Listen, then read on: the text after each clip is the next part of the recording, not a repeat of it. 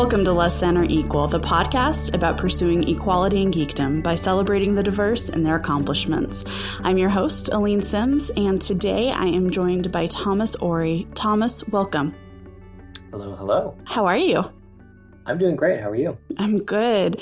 So, Thomas, who are you? I am. Wow, yeah, that's a very philosophical question. Uh, no, I am um, a 31 year old male who um, is has kind of a bunch of different stuff that I do. I'm I don't really fit into a box, which I don't really think you know a lot of people do when it gets right down to it. But um, I would say that I am a 31 year old male cheerleader who does cheerleading for um, charity, and uh, I can explain more about that later. Um, I work in marketing research, but uh, I also do graphic design and multimedia production on the side. Um, I am an I wouldn't say like an avid gamer. I very much enjoy video games, um, but I do feel like there are other people out there who would probably know a lot more about them than I do. Mhm. Um, but um, yeah, I live in Chicago, and um, really love being in the Midwest. I was out. I lived out in San Francisco for three years, um, and that was a pretty interesting adventure. But I kind of wanted to come back to you know kind of the Midwest area, if you will. It's cold right now. It's like February 19th as we're recording this, and I know Chicago is really cold right now. Yeah, I ended up staying home from work today. Just, um, I mean, working from home, I should say. That you know, in case anybody ever um, from work ever listens to this, but uh, it was. I think wind chill got down to like negative twenty two. oh my gosh. around there, and I was just, you know, it's like if if I can work from home and not go out and get frostbite, that would be great. Yeah. Um, there was actually a totally random story, but uh, I think there's a movie out there called Snowpiercer, which is on Uh-oh. Netflix right now Uh-huh. Yeah. and it's about the what is it the end of the world where the only humans left alive are on this train and it's in perpetual winter and that's how everybody had died and so it's kind of this you know class system thing where if you're in the back of the train then you're kind of um, the lowest of society. And there's this one scene where um, one of the people well i mean there's a lot of revolting that goes on but this one guy ends up um, hitting someone with i think his shoe. And so the way that they uh, the way that they end up punishing him is making him put his arm outside the train until it like freezes. And it's this really disgusting scene but that's kind of what i was thinking about when i was like stepping outside today. I was like this this could not end well Yeah. This this could be a scene in a, a horrible, horrible movie. exactly that, that movie is so bad. Oh, it's, so bad. you know it's like i i i to be honest kind of fast forwarded through it because yeah. I had originally, um, what was it? I, I, I think I saw it first advertised on Amazon, and it was like, oh, this is this amazing movie, and everybody's gonna love it. And then when it went straight to Netflix, I was like, okay, this is probably gonna be bad. And then when I saw the the scoring on it go lower and lower, I was like, oh, well, I mean, I guess I bought it, so I have it, but it's good paperweight. But yeah, it um I thought the concept was really interesting. You know, I heard about it. I was like, "Oh yeah, this this could be really really good." And it just it it just wasn't. It just mhm. wasn't. Um, for listeners who um, want to hear people talk about Snowpiercer in depth, there's a podcast called Defocused um, with Joe Rosensteel and Dan Sturm, and they talked about it recently. And um, I agree with pretty much everything they said. So you can go put that in the show notes. And Joe listens to the show, so go support him too. But yeah, awesome. I'm gonna have to go listen to that.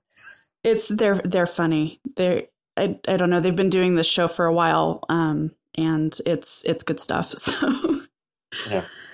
so tell me about cheerleading. How um how did you get into cheerleading?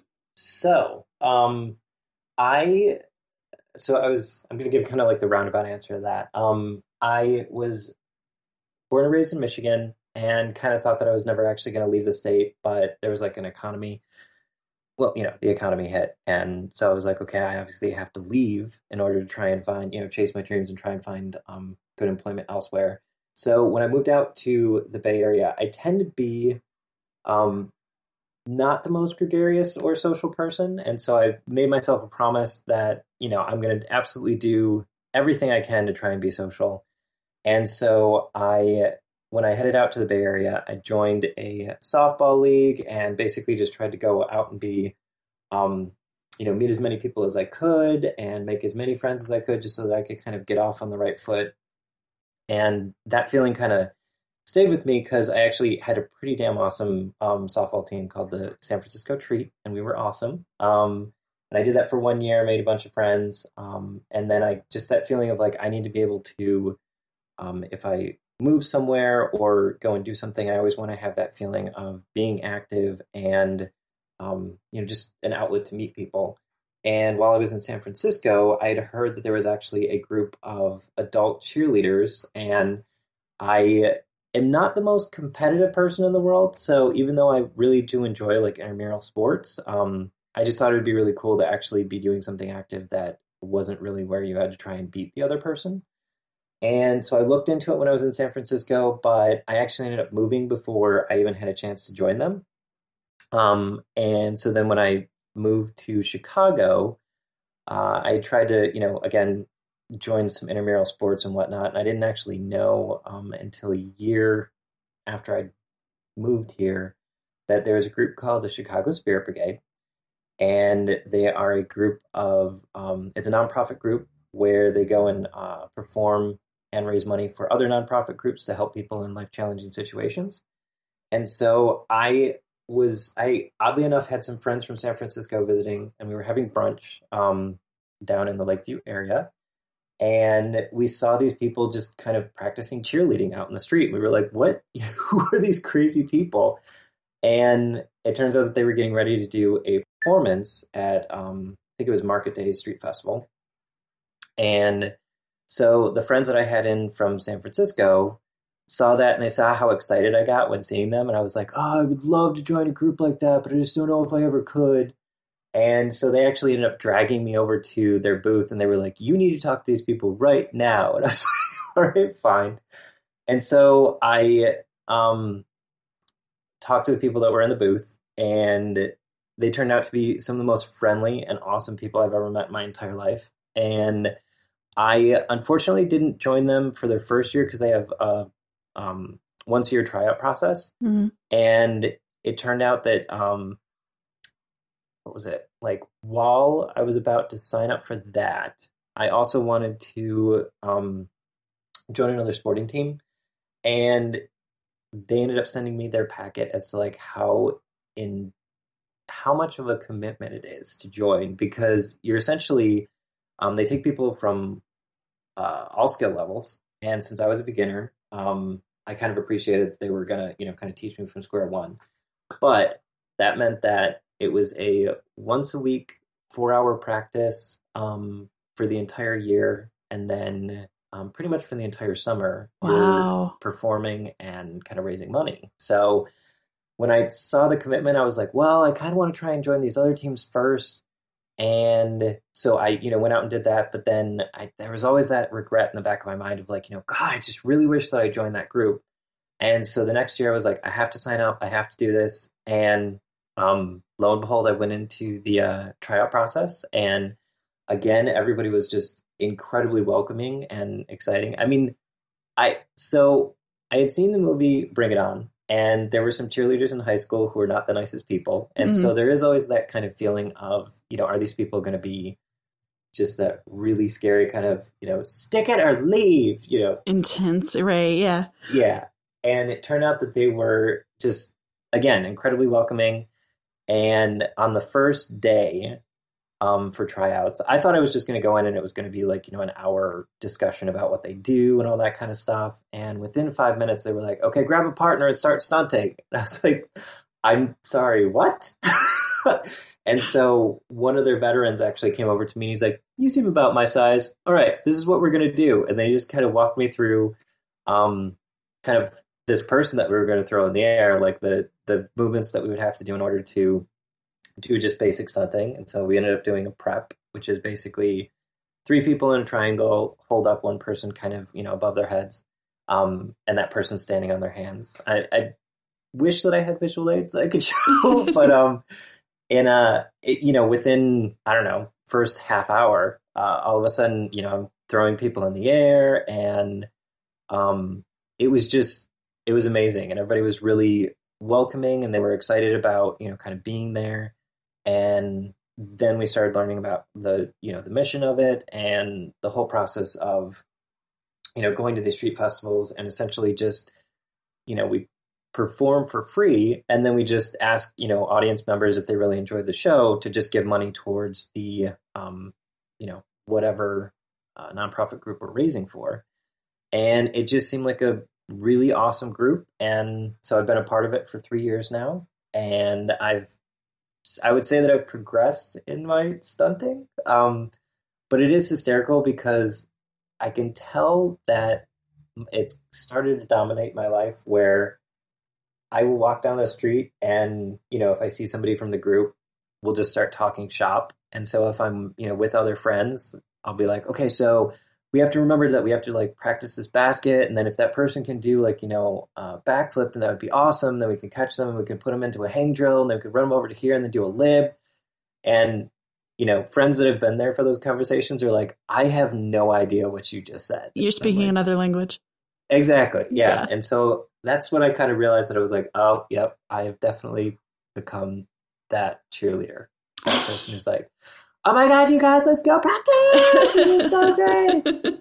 so, but yeah, it's um tons of fun, and it's you know, and the weirdest thing, I mean, you see kind of you know business groups and whatnot doing those trust exercises where you have to do you know the fall from a ladder or whatever, and we'll catch you. And I think it really takes like a a large reason of why the group is so awesome is, I mean, not only are all of these people giving you know their time to raise money for other nonprofit groups, but it takes a lot of trust to you know be able to perform with people and just you know essentially you're throwing people in the air and you have to trust that they're going to catch you. Yeah. And yeah, it's pretty awesome. So what was that like that first like you just walk in, you think maybe you're going to I don't know, start doing learning a basic routine or something. You go and you're like 30 minutes later throwing someone in the air.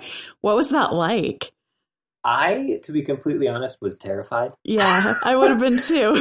yep. Um, and again, you know, it. I can't try. You know, I can't kind of say it enough. The the people in the group were so welcoming and so awesome that it just you know made it so easy to you know be honest about. Hey guys, I don't you know I'm not really sure how to do that. And they were like, well, of course you don't. You know, you said that you're new, so we're going to teach you and um, you know, here, just be sure to do this, this, and this. And of course, you know, uh, I shouldn't say of course, but while we were stunting, we would have, you know, five or six people around each group that had like a new base or, you know, new people that were on the ground. And those people are called bases. So just as kind of like a quick terminology thing, um, the people that are on the ground that are throwing people in there are called bases. And then the people who are in the air, you know, doing tricks and stuff are called flyers. And so I don't really ever want to be a flyer. I admire the flyers. I think they're great, but I, I you know, I belong on the ground. Um, Me too. But yeah, well, exactly. and um, but yeah, it was it was terrifying for that you know first bit, and then all of a sudden there was kind of that adrenaline rush and excitement that you know here I am doing something that I never really thought that I would be doing. It's a new skill. Um, of course, you're you know being active and and doing these really cool things that you know i mean you get to like it in a way it's like a great story you know um you get to tell people that you are you know for the better part of the summer running around throwing people in the air catching them doing all these different stunts um and i don't know it's just it's it's a really good feeling and i guess it's confidence you know confidence building if you will um to go from that kind of facing your fears moment of I really want to be part of this group. Um, okay, I'm just going to come in here and you know maybe for like the first bit I'll just you know be on the sides and just kind of watch everybody and then oh wait no okay I've got a person in the air now. Okay, this is fine. Oh, oh wait no now they're gonna wait dismount. Wait where are they gonna go? Okay, you got them. Okay, we're fine. Okay, great. but yeah, and I will say that there there are some of the veterans that um, some of the people who have been part of the group for a really long time that can kind of tell when people are nervous, and so they'll just kind of joke around with them, being like, "Okay, so uh, you know, be careful when you go up there, and just so you know, I'm going to be standing on you, so you know, take it easy." really, it's okay. So now that you have a little bit of distance and I'm, you know, are involved as new people are um, coming into the group, what is that experience like looking back and seeing where they are versus where you are now? So it's actually, yeah, it's funny because like I had my first moment, even though I've been part of the group for for three years now. This is my third year. Um, last year it was I still felt like I was a newbie, you know, because even though I'd been stunting with them for a year, there's you know just a lot of skills to learn, and there you know are people in the group who've been with the group for the past ten years, so it's I still felt like a newbie. But this past year, um, just watching people come in and you know they're kind of starry eyed and or not starry eyed, I shouldn't say that. They're because this group attracts a lot of different people. There are the people who have been stunting, you know, since they were in kindergarten, you know, as part of like a, a, pep squad or something. And there are people who have never done cheerleading at all. And, you know, including myself, where it was kind of like, okay, I have no idea what's going on. But um, we had a recent person join who didn't really have any previous experience and I find it hysterical because he had a lot, he was way more gung ho and kind of just jumping in and trying to do everything and anything that he could. Um, and I admire that to no end to the point where I'm, I almost was like a little jealous because he, so there's like different, you know, stunts that you can do. And you start out with um, kind of, you know, base pod stunting where you have three people on the ground lifting one person in the air and there's like different positions that you can get and different type of stunts that you can do you know based on how the person is stepping into the stunt that's going to go up into the air. Um, or you know kind of whether they're going to leave the hands once you get them up into the air. So it's like you know if there's baskets or if they're just going to uh, do a standard prep where they're just going to be standing on your hands like elevated um, and then there's partner stunting where it's just one person on the ground and then one person flying. And you tend to have to be like super strong, you know, to, to throw a person up in the air by yourself and then catch them. And then, of course, they have to be um, ridiculously good at balancing and kind of, you know, uh, staying steady while you're adjusting your grip on their feet or, you know, mm-hmm. whatever's going on. And this new person that just came in, like within I think two months was already doing partner stunts, and I was just like, that's awesome. It was so cool to kind of see him go from, you know, okay, everybody, let's just get into this, let's do it. I'm super excited. Um, and then showing that he has like a real knack for it, and then all of a sudden, you know, he's doing partner stunting with just like you know a single flyer. It was it was really cool to see that growth, um, and it just kind of you know, uh, like you said, it's just it's nice kind of having that moment of um, reflection where you're kind of like, that's awesome that this person's kind of coming in and, and going to be like the new generation. And um, it's so great to be part of, you know, such a, such a strong group of awesome people. So how, how big is the group? How many people are, are in it? So it started back in I think 2003 or 2004 with just four people, and they um, basically were like a, a guerrilla performance group. They just running around in like anywhere that they could go. If they could just get you know five minutes of you know the street festival people's time, they would just kind of throw a stunt and then just be like, okay, everybody, you know, if you liked it, give money towards this charity that we're raising for. And now it is actually up to I think the last count was like forty or fifty people. I mean, it's that's a pretty good sized group. Oh yeah, yeah. We we've got three different group, um, kind of uh, teams, if you will. We've got um, those who are doing cheerleading, so stunting, you know, throwing people in the air. Um, those who are doing, uh, we've got cheerleaders, dancers, and drill members. So the dancers are ridiculously talented, um, and they've kind of grown a lot in the past few years um, in number and in skill. And the drill members are you know people who are going to throw flags and and do different stunts with that and um that group has kind of i don't know flags are so mesmerizing to me but i just don't think i could ever actually do it so i just kind of look at you know look on to them with uh i guess awe just to be coordinated enough to be throwing around a stick or something, or Not you hit know. yourself in the face. Exactly. Yeah. Yes. Um, but yeah, so it's with that in mind. There's, I'd say that it's, the majority of people are either in dance or cheer, and then we've got you know kind of the the few people that are in drill. Um, but the whole group kind of performs together, and it's um, yeah, it's uh, it's a lot of people, but pretty awesome group. So you practice once a week and then you perform more than that, I guess, throughout the summer. Mhm. Um, do you do any cross training or do you just mainly do the cheer?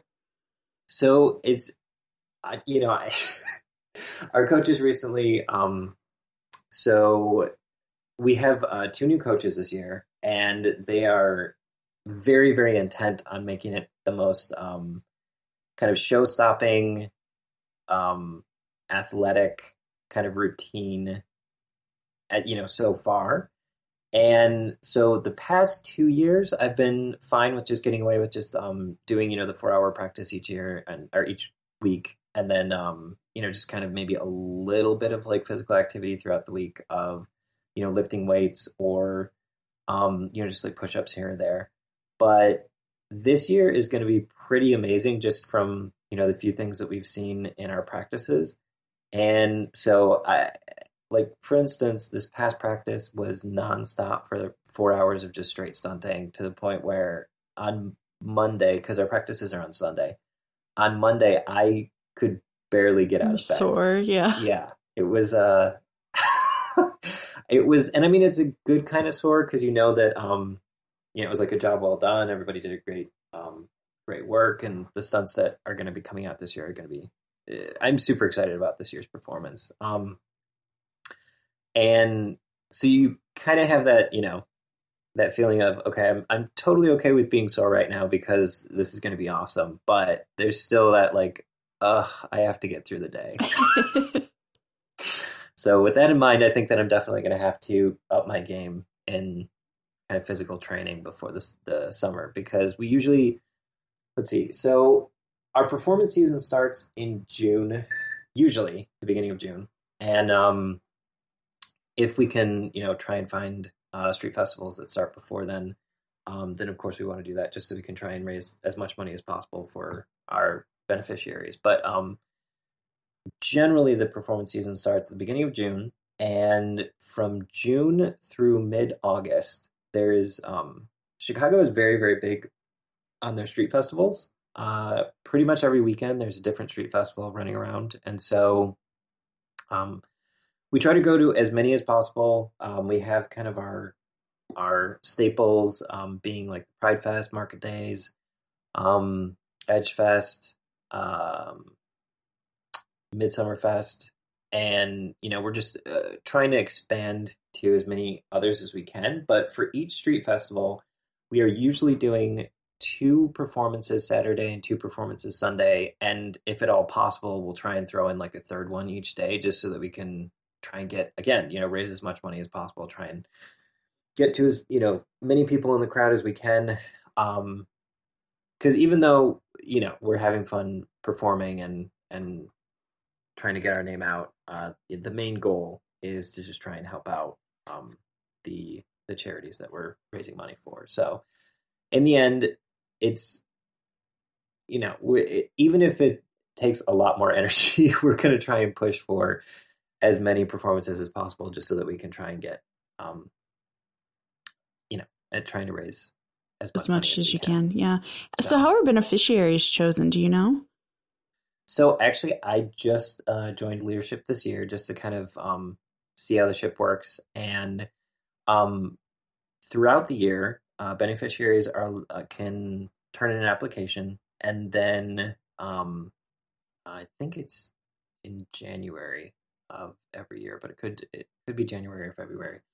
Um, we look at all the beneficiaries that that have sent in applications, and we um, try to pick people based on if it's a small enough group because from what i've learned uh, just from you know kind of being on the side of everything uh, i should say on the sidelines listening to the different groups that we've raised money for if you raise um, money for a larger group that the money raised tends to go to administrative costs and just kind of keeping the group running. And it doesn't really do direct care services, which mm-hmm. our huge focus is to try and help out, you know, smaller groups that are doing um, direct care services so that we know that not only are, you know, is the money going to a great place, but it's also kind of helps out the people that are donating money to know that all the money that they give is going directly to actually helping someone in need rather than, you know, hey, we're going to help you, you know, from the money that we're raising today, we're going to give you, give this group like a new fax machine or something. It's like, that's never right. really a great That's not attractive, so, right? Yeah. Exactly. Yeah. And so, um, we look through all the applications and try to find the the best fit for the group. Um, the you know our our mission statement is helping beneficiaries that are helping people in life challenging situations. So, um, you know, it's dealing with HIV, AIDS, or homelessness, or um, you know, not being able to um, find food. So, like food pantries and whatnot. Um, and we do try to kind of mix it up and have different beneficiaries um, each year, so that we can kind of, you know, just help as many people as we possibly can. Um, and the other really cool thing is, if I can just put in a plug, is that we actually end up donating um, not only 100% of what we receive during our performances, but we actually match it by 25%. Um, so when we do actually go out and perform and we're raising money, um, we actually raise, you know, not only the 100% that people are giving us, but we're then matching it and kind of, again, just trying to get as much money as we possibly can to our beneficiaries. That's really neat yeah, it's it's a great group.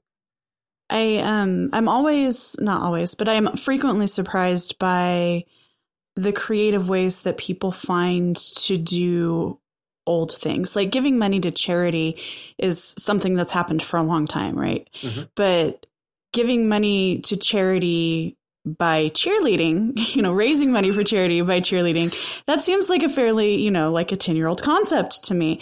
And, um, um, I always like to hear about things like this because I um, I don't know. I guess it makes me think of how um, virtually limitless we can be when we um, think about things creatively. Oh yeah, yeah. I mean, I again, I when I joined the group, if you know, to be completely honest, it was to meet people and just kind of to um, just be surrounded by these awesome people. But the the longer that I stayed on with the group, the more that kind of like the mission statement and just how amazing it is that, you know, here are these, you know, 30, 40, 50 people that come in every Sunday, um, you know, take time out of their week and are just putting in a lot of, you know, sweat and tears and to be honest, even blood sometimes because let's yeah. face it, it's it's a dangerous, you know, thing throwing people around. Um, and you know here we are in the end the whole reason we're doing it is to just you know try and help raise money. And and it's raise money for you know nonprofits. And i just get a kick out of when the group gets together and like we'll have you know events where we'll just kind of like go out and we'll grab dinner together or whatnot because there's i've gained a lot of friendships just from from being in the group because it does it, it takes a really interesting person to, or not even interesting. I should just say that it's like it's a very specific uh, personality mm-hmm. to join a group where you're going to be giving that much time up, but also just to, I mean, you know, to be an adult cheerleader. I, when I told my parents what I was doing, my dad was not exactly thrilled because he's like, I don't even know, like, what are you doing? And my mom, who's incredibly supportive, was like, oh, well, honey, that's nice. And then when I started sending pictures to my parents of just you know the crazy things that we would be doing where like the uh, what is it called? Um there's like a diamond head stunt where basically so if i'm you know standing up straight and i have a person crawl onto my shoulders and they stand uh, directly on my shoulders and then we have two people on either side of me and the person that's standing on my shoulders bends down grabs onto their arm and picks them up. So then it's you know if you can try and picture it, it's like it's supposed to form a diamond because mm-hmm. they're supposed to kind of the, the people on the sides are supposed to go horizontal, so you know, kind of plank. And then you have these four people that are connected in kind of a diamond shape. And there was a one of the like one of the practices we actually did it where um, I was able to actually get you know to do that stunt, and so I sent that picture to my parents, and my dad was like, "Wait, so are you actually like picking up three people on your shoulders?" And I was like, "Yeah, is that awesome?" I, after that, he kind of got a kick out of it, where he was like, "All right, it's a little weird, but it's fun." So. Yeah, it's not a. I mean, male cheerleaders in general are kind of like made fun of in our culture, let alone adult male cheerleaders. So, you know, I I can I mean, I don't understand, but I can see that people would be critical of that. Like, what are you yeah, doing? Like Exactly. Well, and it's it's funny because um it's it, you know, in being part of this group and and to be honest, and doing a lot of the things that I've done in my life, I've kind of noticed that you there can always be a stigma to something and unless you actually kind of go and try it or you know do some research into it um there there may be that kind of thing of you know what are these guys doing cheerleading like this is ridiculous but i can tell you right now the the male cheerleaders that i know are some of the most physically fit strong people i've ever met in my life you know um it's and I find it hysterical because I know that there's um, there can be that feeling of like, oh, male cheerleader, like he must be a pushover or something. And I, you know, here's this person who's actually lifting 100 to 105, you know, 50 pounds into the air repeatedly mm-hmm. um, throughout a routine, and doing it with a smile. So, right.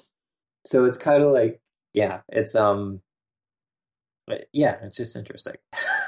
Yeah, no, it's uh, it's it's intense. You know, I think I'd probably put a cheerleader up against a weightlifter because that's what you're doing, right? You're you're yeah. you're lifting weights in dynamic um, ways and in on different planes. You know, you're not just forward and back; you're side to side, and you've got to have strong arms and strong legs and abs of steel and yeah, like yeah, it yeah. takes a lot. It's it's hard work, and then you've got the aerobic training too to be able to do that, or yep. the aerobic fortitude to be able to do that. So yeah, it's a sport. I I I'm all in. Yeah, no, and I I I do get a kick out of it though because it's like um you know, and it's not even just because uh, I, you know, I mean, I'm saying, you know, male cheerleader, cheerleaders are super strong, but practically every, I mean, not practically, everyone on the team is ridiculously strong. I mean, we've got um, people who are like five foot that, um, well, not five foot, I would say like five foot four that are, you know, basically gymnasts. So you kind of go to lift them in the air and they have to be able to contort themselves and balance and stay, you know, as, as to keep their body as tight as possible in kind of their control of where their weight is. Um, because if they're in the air, um, it's kind of up to them to make sure that the person below them is able to kind of adjust for where their weight's going to be. I know mm-hmm. that sounds pretty, you know, I'm getting pretty technical here, but it, uh, suffice it to say,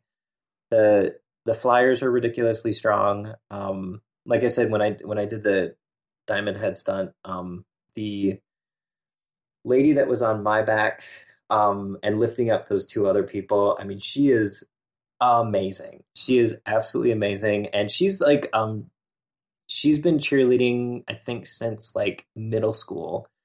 She is ridiculously tough and strong, and we actually get a huge kick out of her because she, you know, that if you're stunting with her, um, that stunt is going to be safe and it's going to stick no matter what. Um there she is like um I, i'm trying to think of like the best way to put this. Um there was one time where they were trying to build a pyramid and it's kind of like talked about in the group just to kind of show how tenacious she is um, where she was put up, you know, in people's hands, and then there was supposed to be another um, person that was put up in hands uh, in a prep, basically right next to her and then they threw a third person on top of the two of them so it was be you know be a group that was like three people tall mm-hmm. and she went up in her stunt and the person that was next to her they were about to go up and there was like a problem where i think like they slipped out of the person's hands or something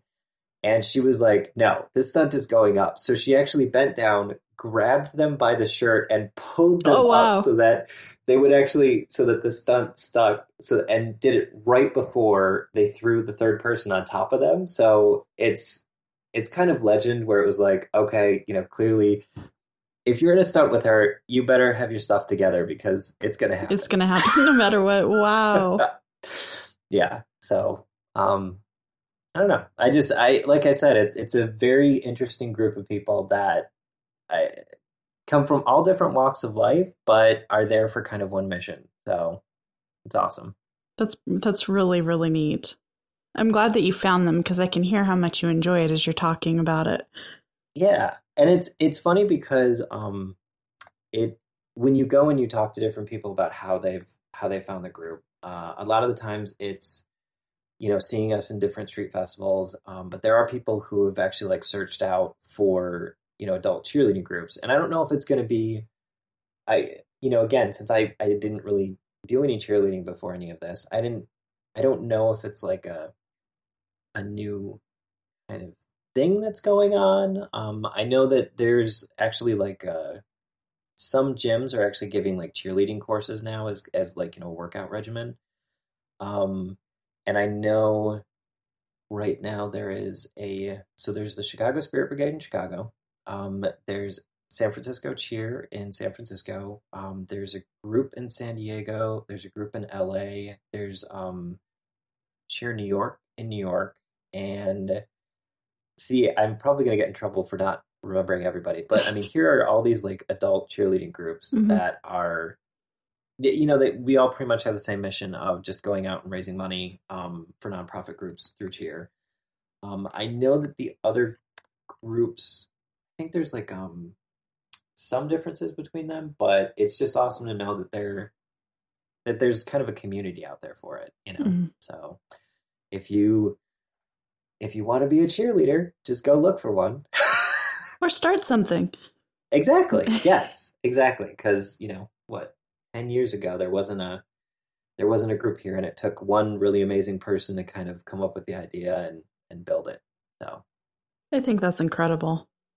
You know, you talked about when you moved to San Francisco how you um, decided to get involved in sports, both to be active and to build a community, and um, or to get involved with the community, I guess. And I talked to Serenity Caldwell um, of iMore last two months ago, I guess, right before Christmas, and she did the same thing in San Francisco was getting a little lonely and that's how she got into roller derby. And now you know she's moved to boston since but this is what she does. I think it's it's so interesting how um how we come to these different communities and how similar some of these stories are hmm Well, and it's you know, there's always that idea of whatever group that you're interested in that you're gonna you know want to sign up for or something. There are going to be people that are just like you that also wanted to be part of that group. So you know, just the mutual interest in whatever you're going to go and try out for is going to push you towards finding people that are. I I don't. I mean, like-minded, but also you know, just in being part of this group. I I mean my world's kind of been open too because there's uh just a very diverse um awesome set of people where i i don't know if there would have been a way for all of us to kind of come together any other way you know i can't picture meeting a number of the people that i've met through this through being part of the chicago spirit brigade that um I would have met and you know I definitely wouldn't have met them through mutual friends. I don't think that I would have met them just you know kind of wandering down the street. I mean it it was because this group was around and because there was this you know mission and just this kind of great um, setting that kind of allowed me to make such awesome connections. so what would you say is the number one trait someone needs to have to get into cheerleading besides a desire to do it It's you know it's funny. I I would say body self awareness, but also you you have to be a little crazy. I'm not gonna lie. You have to be a little crazy, and you have to be able to trust um you know strangers that eventually will become some of your closest friends because you know a stunt's not going to go up if you have you know two or three people they're like well i don't know if you're going to be you know doing You this may or may while." not drop me. exactly Yeah. yes and um and again you know i i am entirely in awe of and i respect to no end the flyers because i when i'm basing someone it's in my mind that like no matter what happens i'm going to be the person that catches them. You know it's like you got to have that setting that feeling of i'm here to protect you because you're doing something that's you know you're doing something that's crazy but we're all here to kind of be together and the whole way that this you know stunt or this performance is going to go off is for you to know that I'm going to be there to catch you and for you to just kind of go up there and shine and just you know just go crazy with it. So um yeah I would say that the the number one thing that you would have to do if you were going to join cheerleading is just know that you are going to be um putting your life in other people's hands like even if you're on the ground. Um you know if someone's flying above your head and then they fall um you're going to have to you know either catch them or I mean, there's definitely even with me being on the ground, I've definitely taken a few, you know, feet to the face or you know hands to the nether regions or whatever, just because you've got to catch people any way that you can. hmm Um, but yeah, I would say that kind of the trust and um, trust, body awareness, and uh, just the drive to to go and do Yeah, Tenacity. tenacity. Yes. So we've got about 15 minutes left. So tell me, talk to me about gaming. What what kind of games do you play? So I'm very into role playing games. Um, I enjoy action games. I, I just recently got um, all of the Uncharted games, uh, one through three, because I, you know, I'd heard so many great things about them, and there was a really good deal, and I was like, well, you know, I I love um, Jak and Daxter. I love. Um, oh, see, now I feel terrible that I forgot the name of it. Uh, I do that all the time. See, and I can't remember it now. The um the other game by Naughty Dog with the rac- it's not really a raccoon, but it's like a space guy and he runs around with a robot. Racket? Yes, Racket and Clank, right? Or Yeah. Ratchet, Ratchet and Clank. Ratchet. I- Ratchet. Okay. there we go. Yes. So, um, I knew that they did those games, and I love those games, and I had heard so many good things about um, Uncharted that I was like, all right, fine, I got to do this.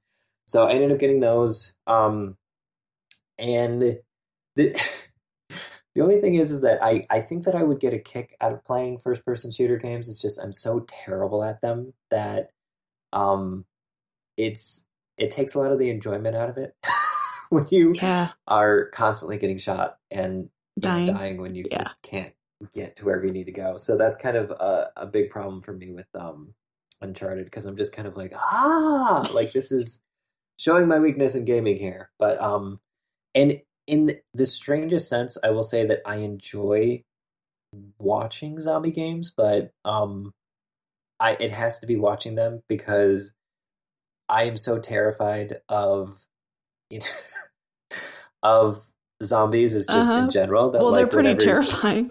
Exactly, yeah. And so um, I actually ended up uh, one of my closest friends uh, is this guy that I ended up going in blind and um, living with in college. And the way that we bonded was I had just bought a um, PlayStation Two, and I did the whole deal where you could get um, three used games from I think GameStop or something, and the I decided to get Resident Evil as one of them because I was like, oh, I hear so many good things about this. And within 30 seconds of playing that game, I was like, I can't do this, and I just shut it off.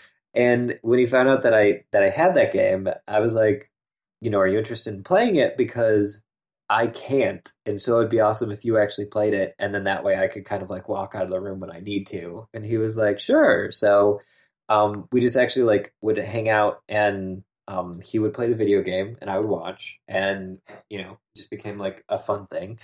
And um, actually, what is it like? Uh, I don't know how many years ago, but when Resident Evil Five came out, um, I went on a road trip to go visit um, visit this friend because like I I basically was done and over with San Francisco, and I just needed to kind of clear my head. Hmm. And so I went on kind of like a three month road trip. And when I stopped to visit him, um, I think I bought the game for him for his birthday. And he was like, dude, I've been waiting to play this with you. And I was like, there is no way that like I'm actually going to play this. And he was like, no, look, there's no way that I'm going to play it unless you're playing with me. It's a two player game. Let's do this. And so, um, one of the, my absolute favorite memories in the entire world is staying up until like 4 a.m. on the night that I was supposed to be leaving, um, for my next kind of stop on the road trip because we had to finish the game. And, um, the two of us would just, it, you know, I mean, you're, I'm terrified playing this zombie game, and the two of us would basically yell at each other about like what we were going to go do. So I'm sure the neighbors were not thrilled with us, but we'd be like, "Dude, go over there. I'm going to go over here and I'll cover you. Okay, this is going to be awesome. no, oh, he's going to get you, man." So it was uh so yeah, so role playing games, um, adventure games. I, I yeah, I just kind of I I would go for anything, but I just it's got to have a good story. Mhm. That's mainly what I'm gaming for is to just kind of like lose myself in that idea of you know this other world or this like amazing thing that's going on. So Yeah, I, I I'm with you. And that playing versus watching a game is a completely different experience. Mhm. Um, because I watched my husband play The Last of Us like a year before I played it, and there are some scenes where it's like, okay, it's basically like watching a movie. It's you know, it's a very well written game in my opinion, and so like he'd be doing you know whatever, and it'd be dark and scary and noises, and you know we've got surround sound in the living room. I'm like, okay, you know, it's a movie, whatever. When I played it, you know, it was like dark and the lights were out and I had the surround sound and I was jumping in the chair in some of these scenes, you know, there'd be like Yeah. a clanging of a pipe and I'd be like, what is going on? Like, where's that coming from and who is after me? And it's, it's just interesting to me how, I don't know, that different perspective uh, can really, really change our perception of what's happening. Like, oh yeah. like I can't die. I've got to, I've got to do this thing. Exactly. Well, and I will say that um and I haven't played this game because reading about it terrified me enough that I was like there's no way that I'm even going to think about getting it. But um I um Dead Space when it first came out, I think that I was reading an article and they said one of the most innovative things that they've done is they've taken away the pause button. And I was like how terrifying would that be that that you cannot get a break from anything that's going on you know? And it's it sounds so ridiculously small you know here's this thing but it's in a way taking away your safety you know? It's like that's that's cutting off your chance of being like okay i know that this is a game and i can pause it anytime that i want to because you know i'm not in this actual reality. And to take away that i was like i'm not playing this. This is this is ridiculous. Well, and that has another issue too. So, um, the episode that's going up on Monday is with um, Amy Roberts, and she's a game developer. And we talked a little bit about respecting the time of the person who's playing. Mhm. And so her goal is to create, at least at this point, is to create short games that you can play like in an hour or two because she doesn't want to monopolize people's time. And I'm thinking about like, okay, I'm playing this game and I'm not a parent, but if I were, my child was maybe, I don't know, playing outside in the backyard and got hurt and came inside and I couldn't pause my game, Mhm. you know, and like whatever, yes, I'd leave the controller, I'd go attend to my child, no brainer, but you know, there are I think other considerations other than like I want to be immersed in the game and not be able to pause. You know, I don't want I don't want people to remove themselves from the scene because it's you know, for whatever reason. I don't feel like that's respecting the player a whole lot. Yeah, yeah. There's definitely been a couple of games. and I can't really think of. I mean, just in in playing role playing games, and I'm pretty sure that I think Final Fantasy VII did this, and it was very frustrating. I I remember it was either that or Xenogears, but there would be these ridiculously long, drawn out, um, you know, story sessions essentially where you wouldn't be actually playing the game; you'd just be reading text a lot. hmm And I remember at least two times, um, you know, knowing that I had to leave to be somewhere on time, or that, you know, a friend was there and they were like there to pick me up, or that I had something that I absolutely needed to be doing. And I couldn't because I was halfway through this like really long text thing, and I knew that if I turned the game off, I would have, have to start you over know, again. Start over, and I was like, ah.